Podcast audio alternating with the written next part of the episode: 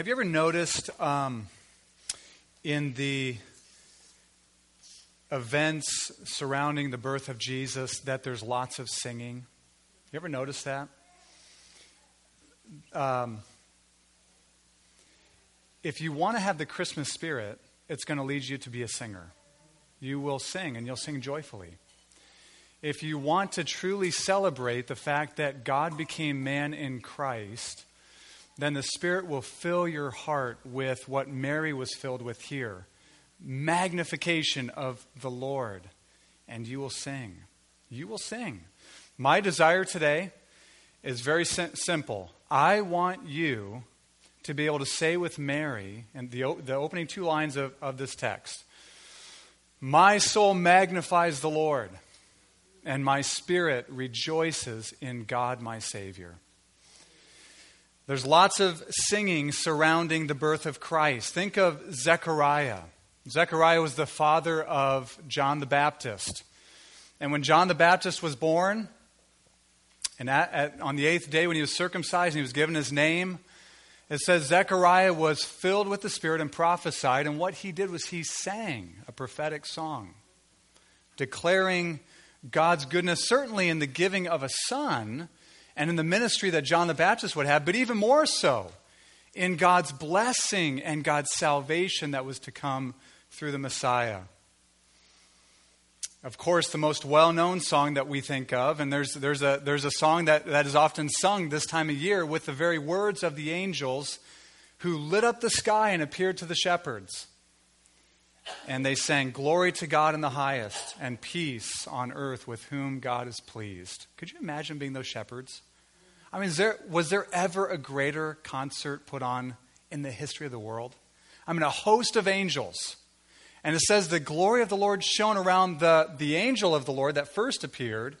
And then the light, the sky was lit up with hundreds of angels, and they declared the glory of God. And just for a few shepherds.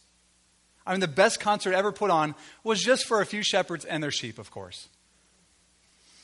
And then, of course, after Jesus was born, and uh, it says uh, at the time of purification, uh, Joseph and Mary took Jesus to the temple to sacrifice for him. And Simeon, this old man who received a promise from the Lord that he would see God's salvation. And when Joseph and Mary came in with Jesus, Simeon saw the child and broke out in a song, praising the Lord that he had been given the privilege of seeing the salvation through Christ, this baby. And of course, this text that we're looking at today is a song sung by Mary. It's oftentimes called the Magnificat. It comes from the word magnify. My soul magnifies the Lord. And Mary is singing a song here. She is overjoyed at what God has revealed to her. And I just want to get that across. If we would be awakened to the grace of God through Christ, for the undeserving, we will sing like Mary sings. Now, not long before these words that Mary speaks here in Luke chapter 1, verses 46 to 55, Mary had been visited by the angel Gabriel. I, I, love the way that Luke chapter 1, verse 26 and 27 puts it. It says, In the sixth month, the angel Gabriel was sent from God to a city of Galilee named Nazareth to a virgin whose name was Mary. God sent Gabriel on a special assignment to talk to this young virgin girl. Pretty amazing assignment for the angel of the Lord to come to just a young, lowly, unassuming, obscure virgin. The encounter startled Mary as Gabriel greeted her. The greeting went something like this Hello, O favored one. You are highly favored of God. She was startled. She said she thought to herself, "What kind of greeting is this?" Gabriel went on to inform Mary that God had chosen her graciously to be the mother of the Messiah, of a very special person. In fact, it wasn't just a special person, it was a holy person. It was the eternal Son of God. Now, Mary was thinking what you and I would think. Mary was a young girl, probably between the age of 14 and 18. She was a virgin, and she asked a very good question, a question that should be asked How is this going to happen? I'm a virgin. How can I give birth to a child? I have not been with a man. And Gabriel goes on to tell her, Here's what's going to happen the Holy Spirit's going to come upon you. The, the shadow of the Most High will overshadow you, and therefore the child that you'll give birth to will be called Holy, the Son of God. Gabriel went on to tell Mary that her cousin Elizabeth was pregnant with a child. Elizabeth was an older woman who was barren, and God had granted her the ability to have a child as well. And this was proof that nothing was impossible with God. I wonder if these words from Gabriel that he spoke to Mary ever left her mind for the rest of her life. Nothing will be impossible with God. Mary's response was one of a humble, faith filled submission. She, she said, May it be done according to your words to your servant. Now, Mary immediately, well, it doesn't say immediately, but we get this idea that as soon as she could, she made a trip to her cousin Elizabeth. And as soon as she walks in the door, she greets Elizabeth, and the most amazing thing happens. Now, we don't know how long this was, but it wasn't very long. But we, we can assume that Mary had conceived this child already, right? The child was conceived in her womb. And when Mary said, Hello, Elizabeth, when Elizabeth heard her voice, the baby in her womb leaped for joy. And it says, Elizabeth was filled with the Spirit and began blessing Mary. And I love this line from Elizabeth. It's, she said this, And why is this granted to me that the mother of my Lord should come to me? The mother of my Lord. What comes next is this song of Mary. And the first two lines, I mean, I spent most this week thinking about the first two lines. Just amazing. The deepest expression of affection for God. My soul magnifies the Lord. Mary's not talking about just giving lip service to God, not just praising God with a loud voice. She's saying, My soul magnifies the Lord, and my spirit rejoices in God my Savior. In these two lines, Mary is not trying to differentiate between soul and spirit. She is expressing from the deepest part of her being that her heart is on fire for her Lord. She's doing something more than exalting God with singing or with her lips. Her soul has had and enlarged a gigantic view of the Lord. Her spirit is full of exceeding joy in God, her Savior. And I wonder just at this moment, can you say that about yourself? That your soul magnifies the Lord. Your, your heart is overflowing with deep and powerful joy in God your Savior. We can kind of get into a rut and go through the motions and lose sight of the glory and grace and love of our Savior that Mary had an enlarged view of here. And so this morning, I hope that you will get a glimpse of what Mary saw. We know what it's like to magnify something, right? There's two ways to magnify something. You can put something that's really small under a microscope and make it look larger, right? Or a magnifying glass, right? That's one way to magnify something really tiny, make it look bigger with a magnifying glass. There's another way to do it, though. It's to point a telescope into outer space and get a better view of these gigantic things that look small to our naked eyes. And I think Mary is expressing that kind of magnification. Right? God is enormous, glorious, amazing, and yet there are times we just don't see it. And Mary here saying, I see the Lord as glorious and awesome and magnificent. His, he is magnified in my soul.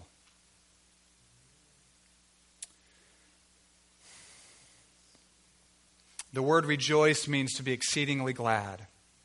Mary's heart is like this pent up dam, and this song is it bursting out in praise. Now, the question is why? Why is Mary so thrilled? What did Mary see that you and I need to see so that we can magnify the Lord and rejoice in the Lord like her? And here, here's just a little sidebar, okay? Just, just, just a thought I'd like to plop in your mind right now. I hope you don't read this story and think, or these words of Mary and say, well, of course she was happy. She just got the best news in the world. She's going to be the mother of Jesus, the Savior. We need to be careful that we don't insert our own flowery ideas or thoughts into this story. Like I said, Mary was a young girl, 14 to 18. I got a 14 year old daughter, I got a 17 year old daughter. Somewhere in there was the age of Mary. She was a virgin. And all of a sudden, she's pregnant. Is any problem with that? First century Palestine, Jewish family. This is not good. And try, try to imagine her telling the husband she's betrothed to her story. We know that Joseph didn't buy it until the angel appeared to him because Joseph was ready to divorce her. Her parents, I'm sure, thought this sounded like an audacious story. According to the Jewish law, her parents probably thought they at least had the right to stone her. She lived probably the rest of her life with a tarnished reputation as being a woman who had a child out of wedlock as a first century Jewish woman. This was not an easy thing for her to walk through. Mary had a tough road ahead of her. Not to mention the words of Simeon, Simeon in Luke chapter 2.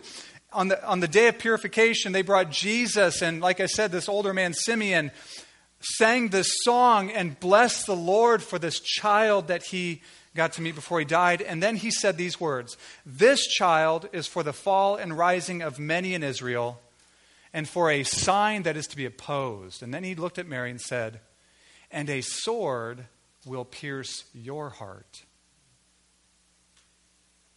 I wonder if those words ever left Mary's mind the rest of her life. Is there any doubt that Mary, on the one hand, had the most amazing experience of motherhood, and on the other hand, had the most difficult and challenging and painful experiences of motherhood? I doubt it. She, she certainly did.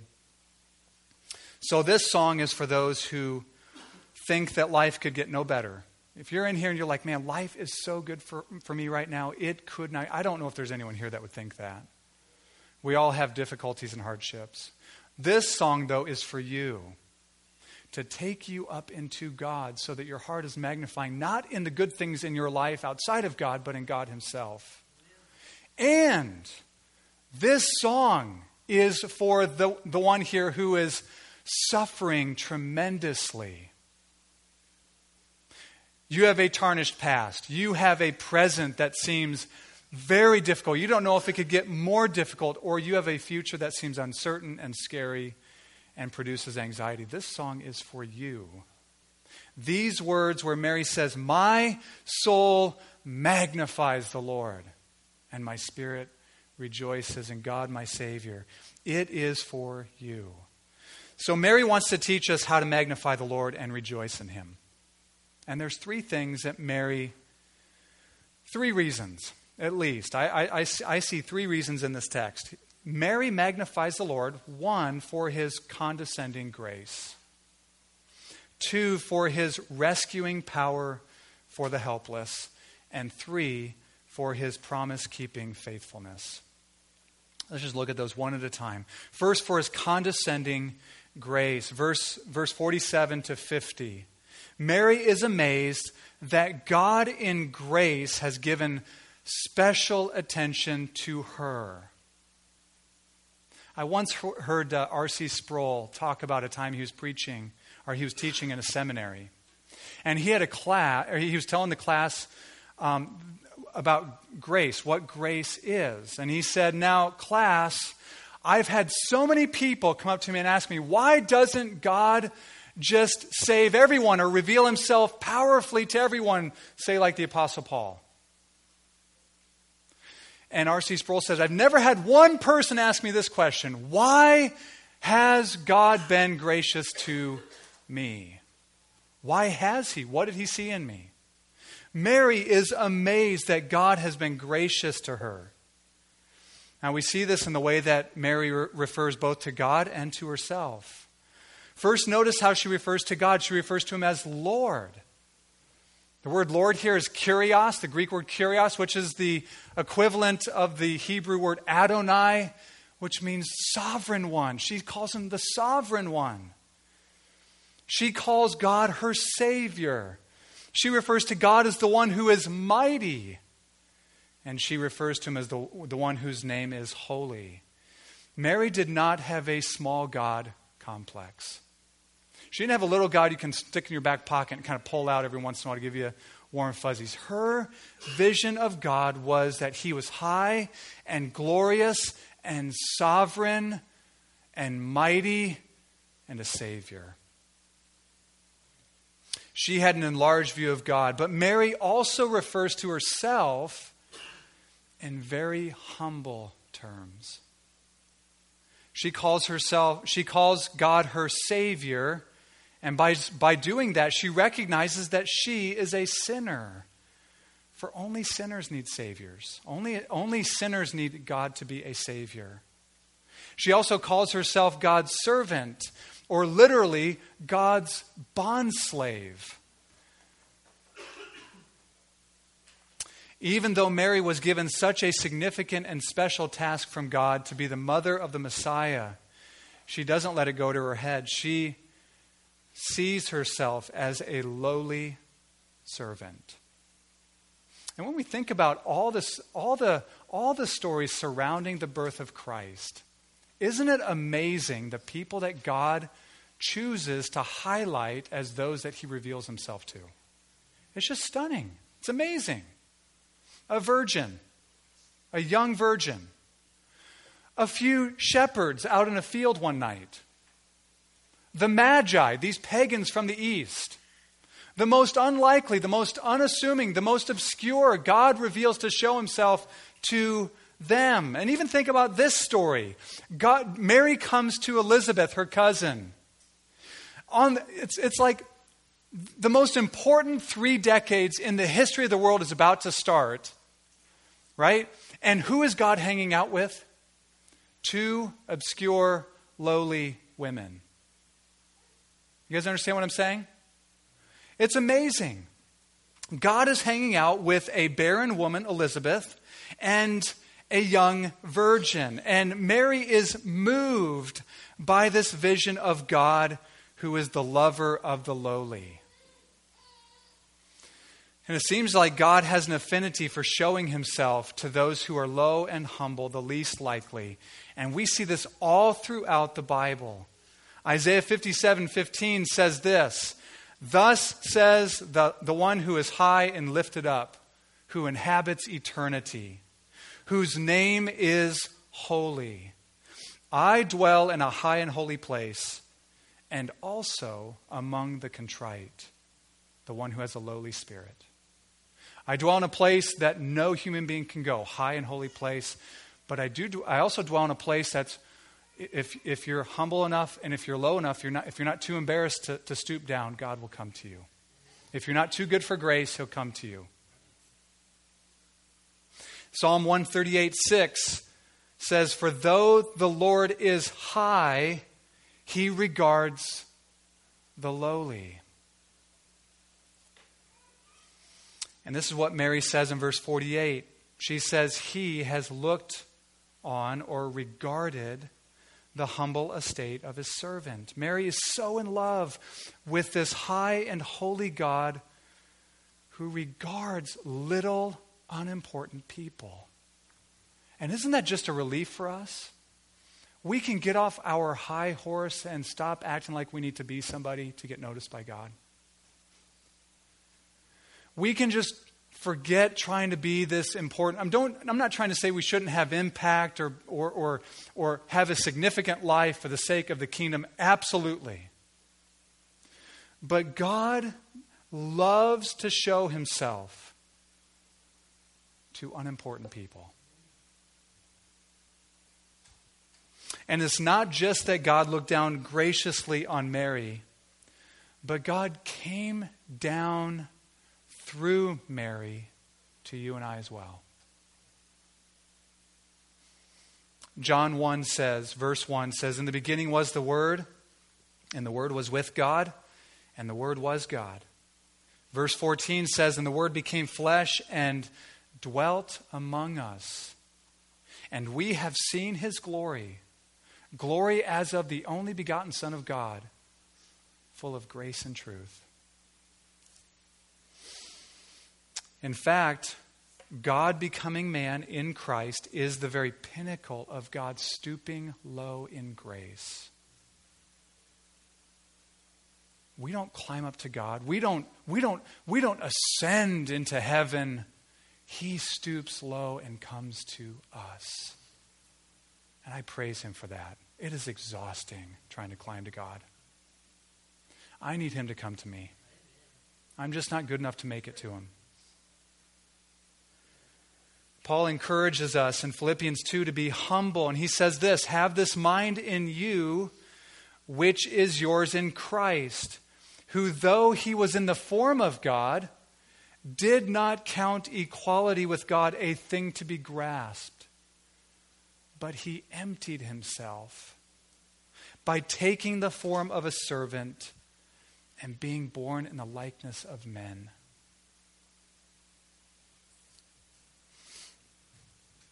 And we know from Hebrews chapter 2 that Jesus didn't just become somewhat like us, he didn't just appear to be like us.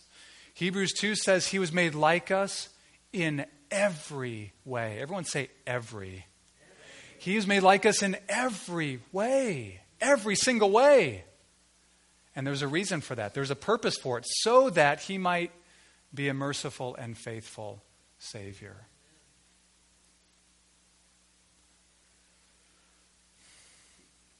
I love the words of the Christmas hymn, Come, thou long expected Jesus, which say this Come to earth to taste our sadness, he whose glories knew no end.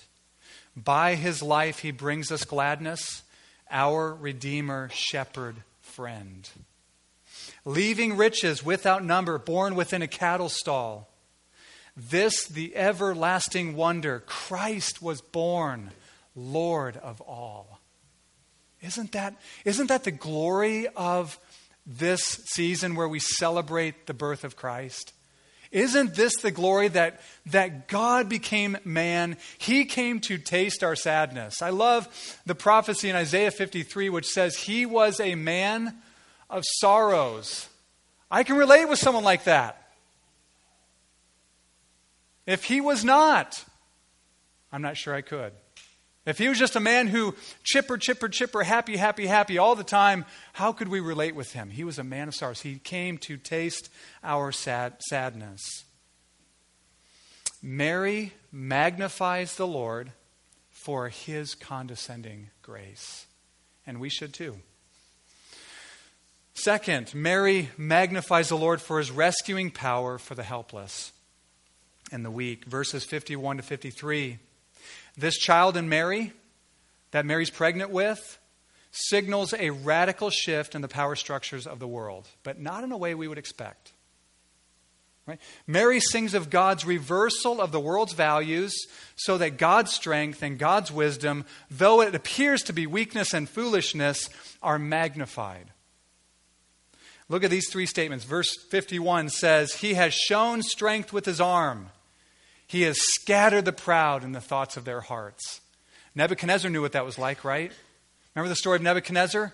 He was the, the king of Babylon, mighty Babylon. He thought he had built this empire.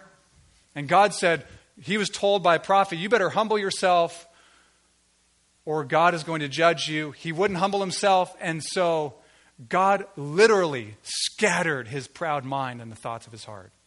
And he became like a beast of the field, insane for a period of time, until he humbled himself and realized that God's kingdom rules over all, and that his kingdom was given to him by God for God's purposes. Verse 52 He has brought down the mighty from their thrones and exalted those of humble estate. God rescues the humble. The Old Testament history of God's people is full of examples of God removing kings, right? Bringing kings down from their thrones and setting up other kings. The entire Bible seems to say, printed across the entire thing, God is opposed to the proud, but he gives grace to the humble. Mary's words here in this song are repeated many years later by her son James when he wrote the Epistle of James. James apparently learned well from his mother. And he said these when James says these things, these words The Lord opposes the proud, but gives grace to the humble. Humble yourself, therefore, before the Lord, and he will exalt you. Verse 53 says, He has filled the hungry with good things, and the rich He has sent away empty. God rescues the needy and destitute. Now, I think of this verse primarily in, uh, in a spiritual way. The Song of the Redeemed in Psalm 107, verse 9 says that God satisfies the longing soul, and the hungry soul He fills with good things. Here's what's amazing, though Mary exalts a God who is mighty and powerful and rescues the helpless in light of this baby in her womb. A baby who will come into the world fragile and helpless, weak and needy. That's what it means that Jesus, the, the eternal Son of God, became man. He became man in every way. He became like us in every way. He came into the world fragile and helpless, weak and needy. Jesus would come into the world and show off his rescuing power in a very different way. The Jewish hope at that time was that a Messiah would come, a military figure perhaps, and overthrow all of their oppressors, at this time, specifically the Roman Empire. And Jesus came as the Messiah as the conquering king, but he came to conquer in a different way. In a way that seemed weak and foolish. In 1 Corinthians 1, it says that the cross is folly or foolishness to those who are perishing, but to us who are being saved, it is the power of God. And it's through the cross that Christ disarmed the demonic powers and authorities, according to Colossians 2. It's through the cross that we have been transferred from darkness to the kingdom of Christ in Colossians 1. It's through the cross that we have new life. Through Christ, who loved us and gave himself for us, according to Galatians 2. It's through the cross Christ defeated our greatest enemy of death, according to Hebrews 2. And it's through the cross and the spread of the kingdom that God's unstoppable power will have its way until Jesus comes again. Mary magnifies the Lord for his rescuing power. Have you been rescued by Jesus? Do you rejoice in his rescuing power that he has pulled you out of darkness and put you in marvelous and glorious light? And finally, Mary exalts or magnifies the Lord because of his promise keeping faithfulness. Verses 54 and 55. Mary sees her God as one who keeps his promises, who is absolutely faithful. She sees her son as the fulfillment of God's promises to his people to be merciful Verses 54, verse 54 says, And he, God, my Lord, has helped his servant Israel in remembrance of his mercy. Verse 55, as he spoke to our fathers, to Abraham and to his offspring forever. God spoke to the fathers, even way back in Genesis chapter 3. He promised a Messiah, he promised a conquering king who would bruise the head of the serpent, though his heel would be bruised. He promised to David that one of his descendants would sit on his throne not just for a long time, but forever. And Mary points out Abraham here. The promise to Abraham was that through Abraham and through Abraham's seed, all the nations of the earth would be blessed. If you remember, going, as we're going through the book of Galatians, Galatians chapter 3 makes it clear the seed of Abraham, it's not plural, it is singular, it is Christ and all who are in him.